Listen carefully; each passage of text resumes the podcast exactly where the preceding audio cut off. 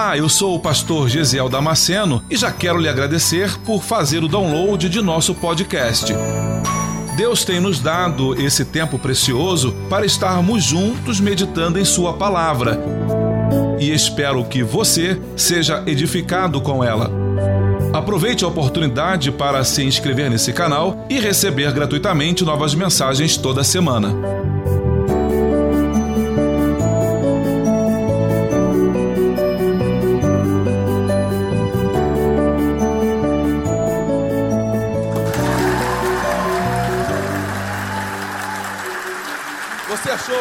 Coríntios capítulo 13, versículo 11?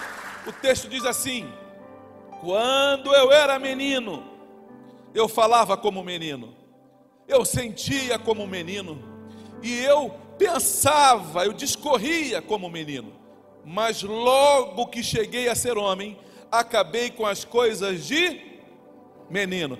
Isso fala de maturidade. Meu desejo é que, entre todos os seus projetos para 2021, você também tenha como projeto o desejo de ser mais íntimo de Deus. Que nessa relaçãozinha que você anotou aí, nesse papelzinho que você anotou aí, que você tenha colocado lá, talvez como prioridade, lá em cima. Que 2021 seja o ano de eu ser mais íntimo de Deus, mais próximo dEle. Que essa seja a minha e que essa seja, seja a sua prioridade. Veja se não há necessidade de incluir aí a maturidade. Deus me faça ser mais maduro. E é sobre isso que o apóstolo Paulo trata aqui no capítulo 13, no versículo 11. Aliás, ele começa a falar sobre isso a partir do versículo 1 ainda. É tempo de amadurecer espiritualmente. Então, o tema da mensagem desta noite, eu não sou muito bom para isso, mas o tema da mensagem desta noite é: Você não é o Peter Pan. Você não é o Peter Pan. Você não é o Peter Pan. Diga para quem está ao teu lado aí, você não é o Peter Pan. Diga aí para quem está ao teu lado, você não é o Peter Pan. Ah, você não é. Se for uma menina, você fala, você não é o Andy, né? Porque Peter Pan é o rapaz. Se for uma moça, você fala, você não é o Andy. Você não é o Andy. Essa semana eu estava lendo a biografia do, de um popstar chamado Michael Jackson. E eu queria compartilhar com vocês isso aqui. Ele já era um homem adulto. Michael Jackson era um homem adulto. Mas os desejos e sonhos de infância o dominavam. Michael Jackson era um homem com a cabeça de menino, com comportamento de criança. Todos os sonhos dele, todos as, os desejos do coração dele é, apontavam para, para a infância, para quando ele ainda era criança. Ele gastou milhões de dólares milhões de dólares para construir um parque de diversões particular conhecido como Neverland, ou Terra do Nunca. Ele gastou uma nota preta. Por acreditar que se pudesse viver as suas fantasias e sonhos de criança, ele seria feliz. O que, que ele pensou? Se eu cons conseguir reconstruir os meus sonhos de, de infância, eu vou ser feliz. Se eu conseguir. E ele pensou, mas eu tenho dinheiro, eu posso fazer. Dinheiro não era o problema. Então ele comprou uma terra, um campo de golfe lá no, naquele lugar, construiu o parque de diversões do jeito dele, com roda gigante, com fliperama, com tudo que tinha direito, e encheu lá de criança. Algumas crianças. Ele queria era ser feliz. O sonho de Michael Jackson era ser feliz agora em adulto quando ele não era quando criança. E a psicologia vai ensinar isso, e até há uma síndrome de Peter Pan. Temos aqui algumas psicólogas na igreja, e a síndrome do Peter Pan é aquela, aquele adulto que não cresceu, que não desenvolveu, que continuou preso à infância. E alguns comportamentos a gente consegue perceber de forma muito clara. Um conhecido nosso, da minha família, adulto, já um homem formado, com pai de de filhos, que às vezes tinha dificuldade, o dinheiro estava acabando, não tinha dinheiro para comprar carne do almoço. As prestações estavam atrasadas, mas ele recebia o pagamento e chega em casa com um carro controle remoto do Speed Racer. Mas cara, você é doido, cara. Tá faltando carne em casa. A tua conta de luz está atrasada. O, gás está atrasado.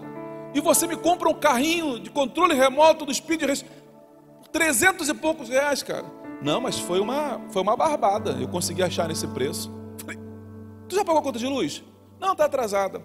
Tem dinheiro para comprar carne do almoço? Não, eu não tenho, mas eu, o carrinho eu consegui comprar. A criança, o, o imaturo, ele não consegue ter esse discernimento de valores. Ele é um adulto com comportamento de criança. Eu vim de uma infância muito pobre, mas essa dificuldade da infância não me atrapalhou, não atrapalhou o meu crescimento. A gente era tão pobre que a gente pegava a latinha de óleo, que antigamente eram quadradas, e eu cansei de cortar os dedos, as pontas dos dedos, porque eu tinha que pegar a faca da minha mãe, eu pegava a lata de óleo, cortava e eu fazia um carrinho para brincar lá em casa. Eu pegava os chinelos havaianas quando ficavam velhos, depois de ter colocado o prego debaixo da tira para poder caminhar dentro de casa, porque a tira tinha arrebentado, então você atravessava, esquentava o prego na, no fogo atravessava a tira, ficava até mais apertadinho o negócio, né? Era pobre, não tinha dinheiro. Quando o chinelo então arrebentava de fato, aí a gente cortava ele e fazia rodinhas para o caminhãozinho que eu tinha. E eu ia buscando o carrinho. Mas deixa eu dizer uma coisa para vocês. Se vocês me verem hoje puxando um carrinho desse,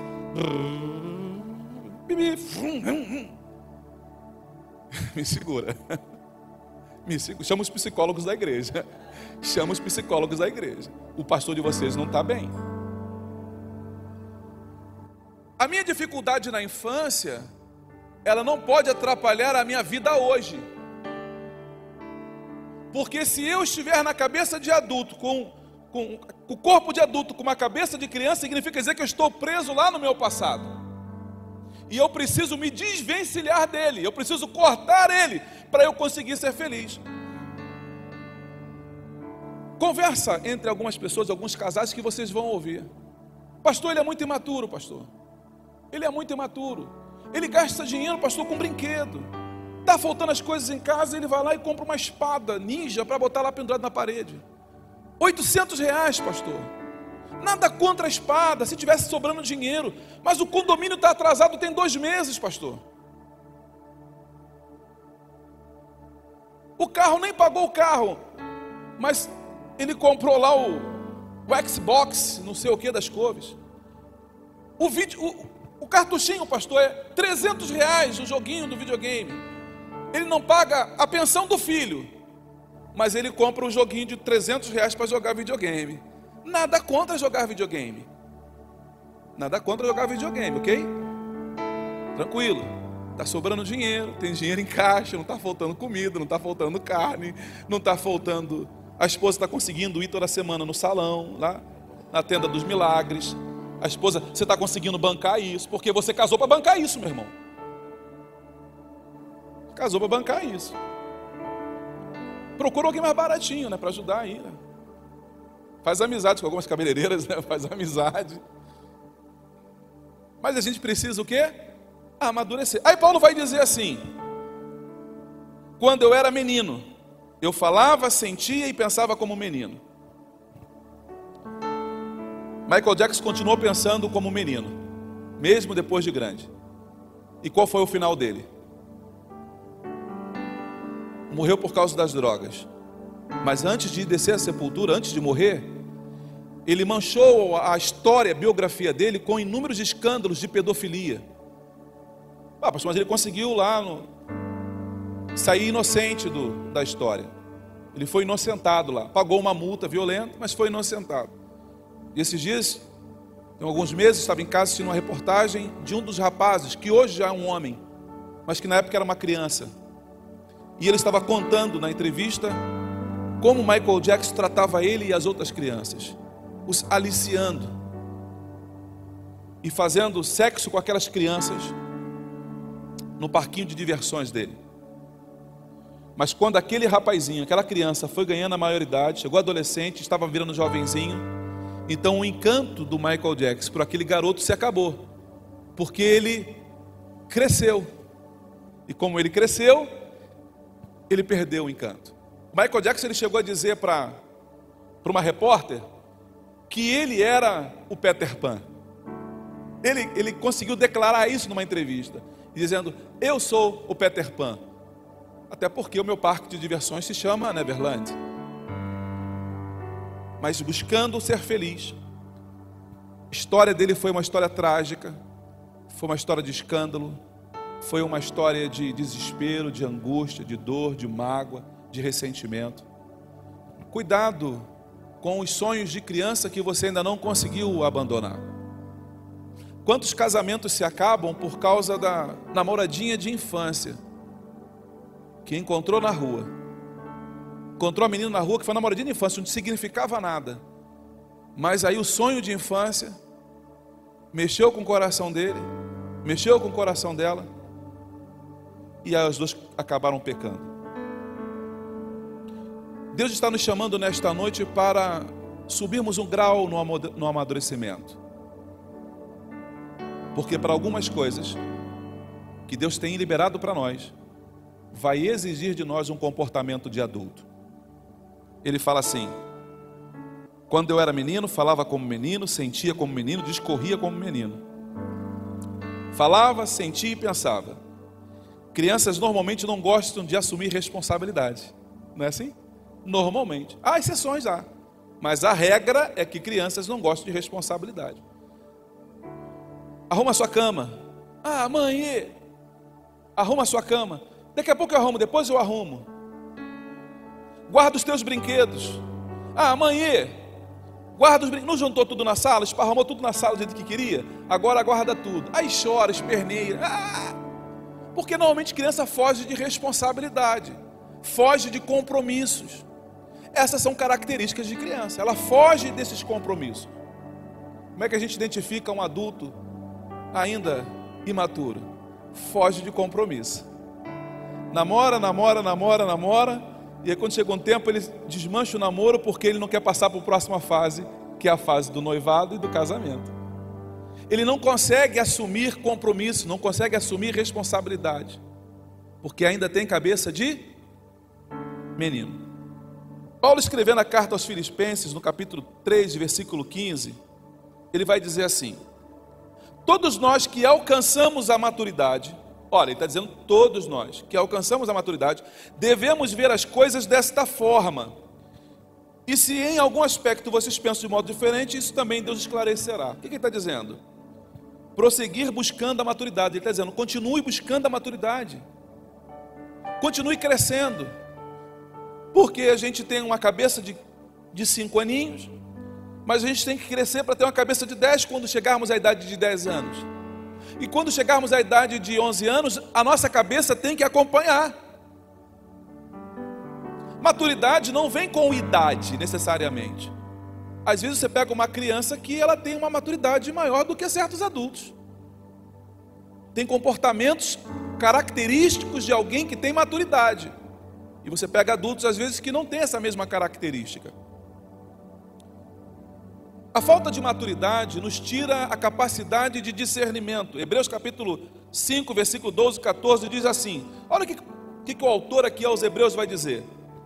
Embora a esta altura Neste momento, vocês já deveriam ser mestres, já deveriam ser doutores, vocês precisam de alguém que ensine a vocês os princípios elementares, básicos da fé cristã. Paulo está dizendo assim: puxa vida, Paulo não, não é o autor dos Hebreus, ele vai dizer assim: puxa vida, vocês já estavam na época, no, no tempo já, de tempo de igreja, já estão há tantos anos na igreja, deveriam ser mestres nesses assuntos deveriam estar ensinando a outras pessoas. Mas eu ainda tenho que falar com você sobre assuntos tão básicos da fé cristã. Por exemplo, irmãos, daqui a algum tempo na nossa igreja, e anote isso, pastor Diego. Daqui a algum tempo na nossa igreja, nós não vamos mais falar de ofertas e de dízimos. Daqui a algum tempo eu não vou mais nesse altar falar de dízimo de oferta. porque não há necessidade de se falar de coisas elementares da fé cristã. Eu posso usar esses 5, 10 minutos de oferta para fazer outra coisa, colocar mais um louvor, apresentar um teatro, uma peça. Mas eu preciso constantemente estar falando de assuntos que são assuntos básicos da fé cristã. Entregar oferta, entregar dízimo, fazer é, é, votos ao Senhor. Isso são coisas elementares da fé cristã. Mas anotem isso a nossa igreja está crescendo. Não apenas em quantidade de pessoas, mas estamos crescendo na graça e no conhecimento do nosso Senhor e Salvador Jesus Cristo. E esse crescimento, ele não vai precisar mais da mãe dizer: Filho, arruma a tua cama. Filho, guarda o teu brinquedo. Que brinquedo, mãe? Eu não brinco mais com brinquedo, não, mãe. Essa vai vai brincar contigo. Vai chegar uma hora que você não precisa falar para o teu filhão assim: Filhão, arruma o teu quarto, né? porque ele já vai fazer isso de forma tranquila. Ele vai varrer o quarto, vai tirar o pó, vai passar os panos, vai passar o pano ali. Ele vai fazer isso. Por quê? Porque ele está crescendo. A mesma coisa na nossa igreja. Algumas coisas a gente não vai precisar mais tratar. E aí, meu irmão, nesse momento, a nossa igreja vai estar voando alto, experimentando coisas que os demais não estão experimentando, exatamente porque continuam como meninos, agindo de forma pensando e agindo como meninos.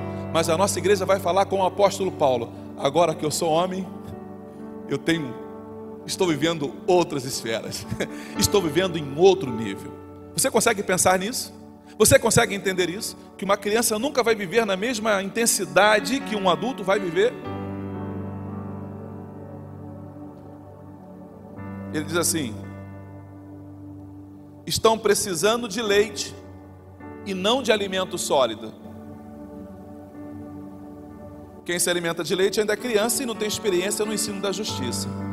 Mas o alimento sólido é para os adultos, os quais, pelo exercício constante, tornam-se aptos para discernir tanto o bem quanto o mal.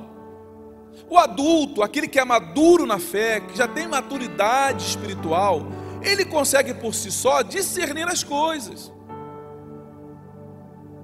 ele consegue tomar decisões sábias.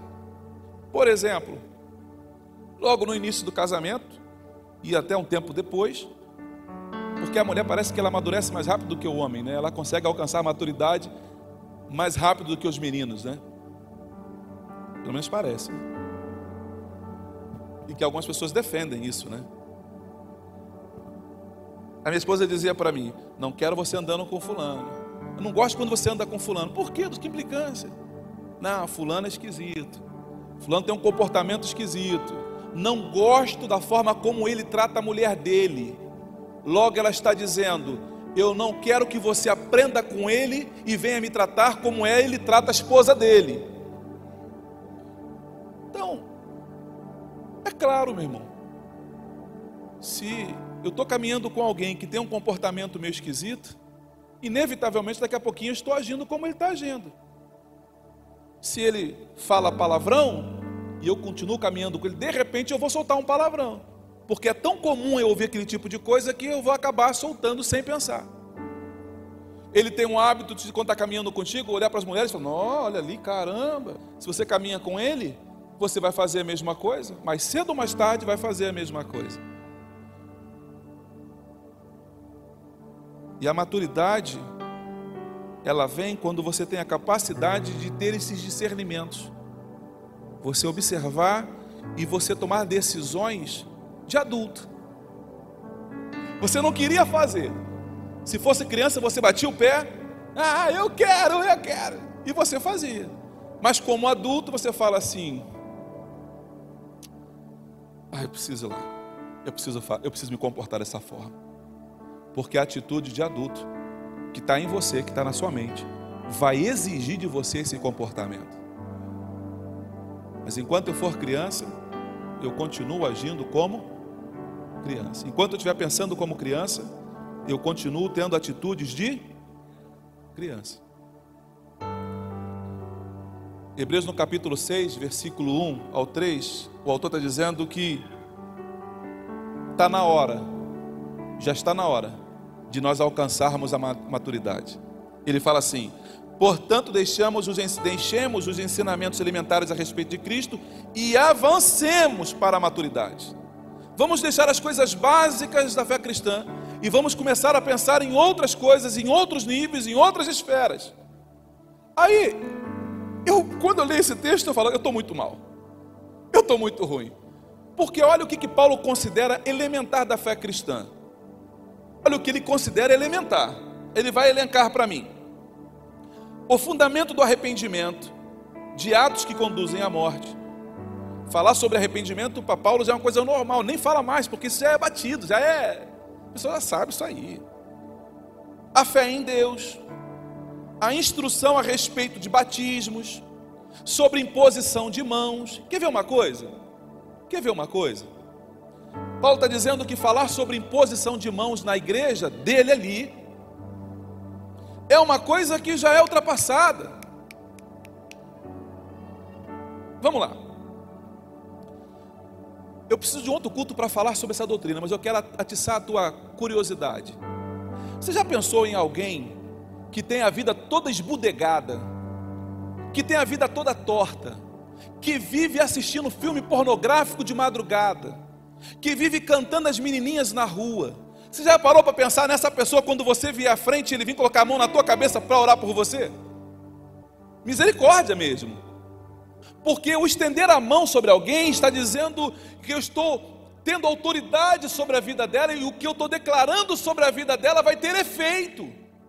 Se eu estou com uma vida toda torta, se eu estou com uma vida toda esbudegada, vivendo uma miséria, no pecado, na desgraça, que estou colocando a mão em cima de alguém, já parou para pensar nisso?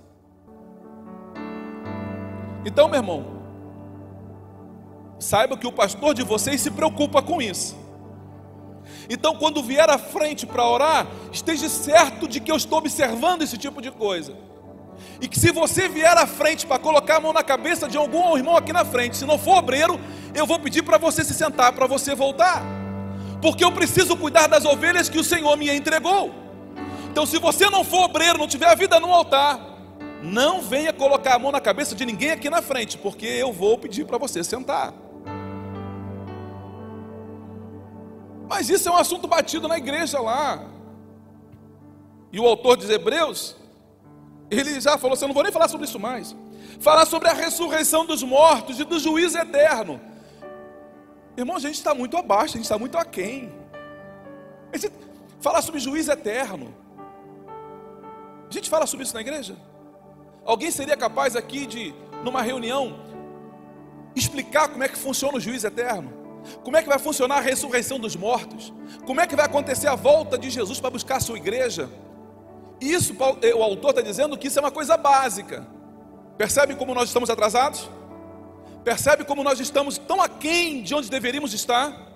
Mas, meus irmãos, o que Deus falou para mim que o ano que vem é o ano da conquista e da realização. Então nós vamos nos preparar para receber aquilo que Deus tem. Já falei com o pastor Diego, a partir do ano que vem, acredito que em janeiro já, nós vamos começar um seminário aqui na igreja toda semana. Pastor, mas não dá para eu ir. Venha quando você puder. Segunda-feira, provavelmente vai ser terça-feira, estamos estudando uma data. Talvez seja na terça-feira. Toda terça-feira. Pastor, só posso vir um culto na semana. Se fosse o senhor, qual que o senhor escolheria? Ah, eu escolheria o estudo. Eu escolheria o estudo bíblico. Eu escolheria. Se eu só posso escolher um culto para ir, eu preferiria escolher o culto onde eu vou aprender a palavra do Senhor, onde vai ser ensinado com calma. Eu vou levar, às vezes, um tema que vai durar aí três, quatro semanas sobre um tema só, até que você entenda a profundidade do assunto. E dessa forma é que nós vamos alcançar o que? Maturidade. A única forma de alcançarmos maturidade, irmãos, é orando, lendo a palavra e meditando nela. É a única forma de se alcançar maturidade. E aí, a nossa igreja vai ter menos tempo de gabinete pastoral para resolver coisas tão pequenininhas. Tão pequenininhas. E eu queria que você fizesse esse exercício, que você em casa escrevesse isso. Como pastor de vocês, eu estou aqui para ser conselheiro também. Então, se precisar de um conselho, os nossos pastores, pastor Diego, pastor Joel e os demais obreiros da igreja, da igreja evangelista Alfredo, os demais obreiros da igreja estão à disposição para um aconselhamento pastoral. Mas o que, que você acha que é a função de um pastor? Qual é a função de um pastor para com a ovelha? Você acha que cabe ao pastor decidir a cor da sua sala? Pastor, estou pensando em mudar a cor da minha sala. Qual cor que o senhor acha melhor? Pastor, estou pensando em comprar um carro, pastor. Eu não sei se eu compro um azul, não sei se eu compro. Pastor, o que, que o senhor acha? Isso não cabe ao pastor. Isso não cabe ao pastor. Às vezes eu fico com uma preocupação de ninguém me, me entender de forma equivocada, de achar que eu estou sendo muito cruel. Mas, por exemplo, quando a gente chama os irmãos para virem à frente para nós orarmos por você, venha, porque depois da oração eu não vou orar por mais ninguém. Ô pastor, que isso? Não. Sabe por que eu não faço isso, irmãos? Para você não achar e não começar a idolatrar o teu pastor, achando que o teu pastor é milagreiro. Idolatrar o teu pastor. Não. Chamamos aqui à frente, os obreiros vão estar estendendo as mãos, os obreiros vão estar aqui orando por você, intercedendo pela tua vida. E quando acabar, se você tem alguma necessidade, venha nesse momento. Ainda que não seja o assunto que o pastor pregou, mas se você tem uma necessidade, alguma coisa, levante do teu lugar e venha à frente para receber oração. Nesse momento você precisa vir. Ah, pastor, durante a semana, se eu estiver na igreja, você ora por mim? Oro. Aí é diferente. Passou aqui na igreja durante a semana, pastor, estou passando por aqui, o senhor pode orar por mim? Claro, posso orar, eu vou orar. Mas acabou o culto, acabamos de orar por todo mundo, e você me chama em particular para orar? Foge disso, meu irmão.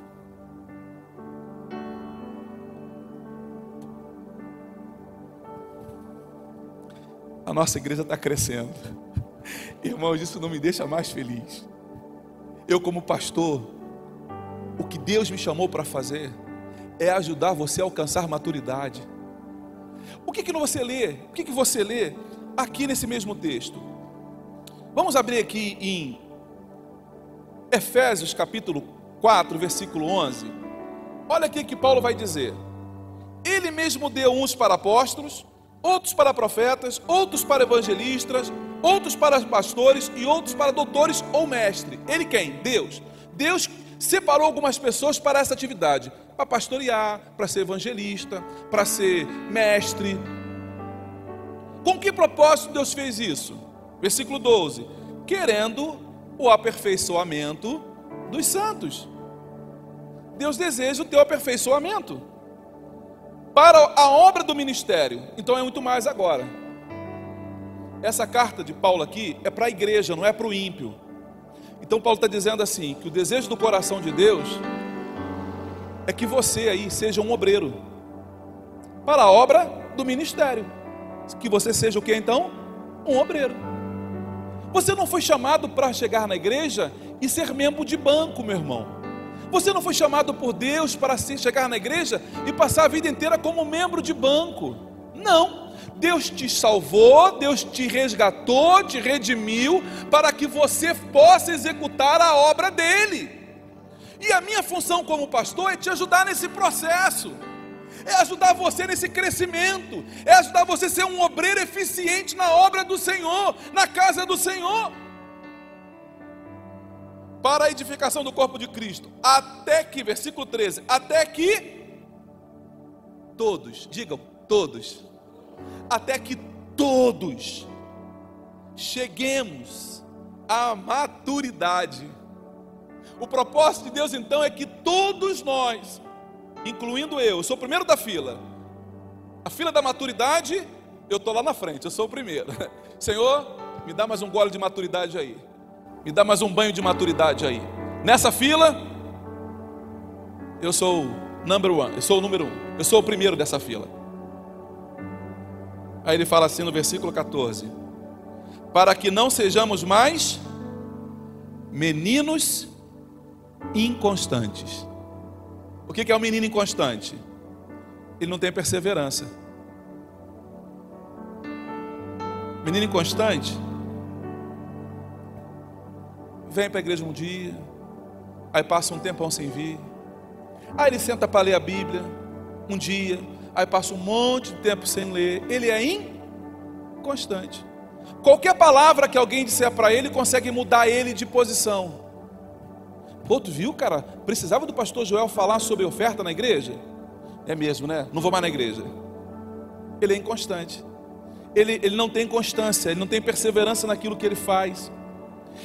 Vírgula, levados em roda por todo vento de doutrina. O que é levado em roda? Lembra quando você era criança, que os caras queriam fazer bullying contigo? Eles faziam uma rodinha assim, te colocavam no meio, aí cada um te empurrava, e você vinha para cá, o de cá te empurrava para lá, e você vinha para cá, o de cá te empurrava para cá, e ficavam brincando com você aqui, assim, dessa forma? É o que Paulo está dizendo. Quando você não tem maturidade, as pessoas brincam com você. Jogam para um lado, te jogam para o outro e manipulam você. Irmãos, eu não tenho nenhum poder sobre a vida de vocês. Eu estou como pastor para pastorear e cuidar de vocês. Se amanhã ou depois, eu espero que você não faça isso. Vou ficar triste se isso acontecer. Mas se amanhã ou depois você decidir sair daqui para ir para outra igreja, eu não tenho como amaldiçoar a tua vida. Você está debaixo de maldição, hein? Eu não te abençoo. Se você sair, está debaixo de maldição. Isso não existe. Mas quando tenho imaturidade, quando eu não tenho maturidade, eu sou levado de um lado e de outro. Pelo engano dos homens. Nem tudo, irmãos, é o diabo. Nem tudo é o diabo. Mas a gente quer achar alguém para botar a culpa, né? Qualquer coisa. Não, foi o diabo que fez. Pastor, o diabo me deu uma rasteira. Ah, foi. Aí tu vai conversar com ele. Ô, oh, meu irmão, não foi o diabo, não. Não foi o diabo, pastor. Não, foi você mesmo. Como assim, pastor? Meu irmão, você, as decisões que você tomou, você decidiu. Então o resultado não podia ser outro. Paulo está dizendo pelo engano dos homens e que com astúcia enganam fraudulosa, fraudulosamente. Paulo escreveu isso aqui para a igreja, lembra? Isso acontece aonde?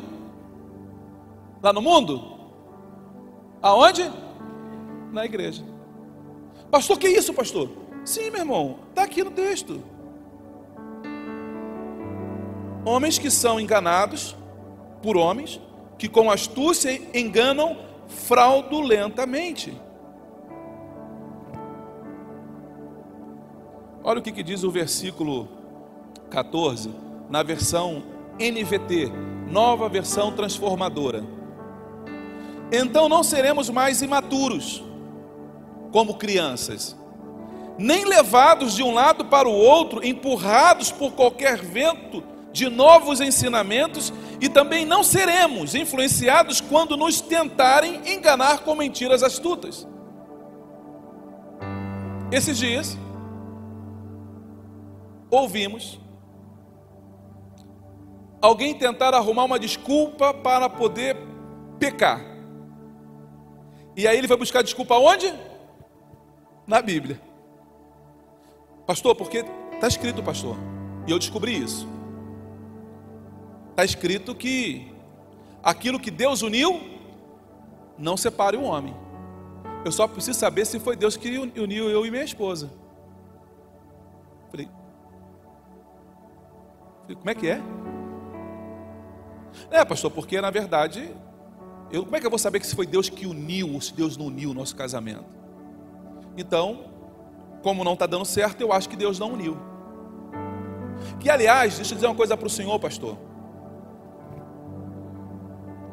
Há um tempo atrás, estava no culto, aí o profeta veio na minha direção e falou assim para mim: a tua bênção já está sendo gerada. A tua bênção já está sendo liberada, está sendo gerada para você. O Senhor manda te dizer: Meu servo, estou gerando a tua bênção. Estou preparando a tua bênção. Aí ele olhou para mim e falou assim: Então, pastor, eu estou agora me divorciando, porque Deus disse para mim que já estava preparando a minha bênção. Você consegue entender e ver um Deus dessa forma?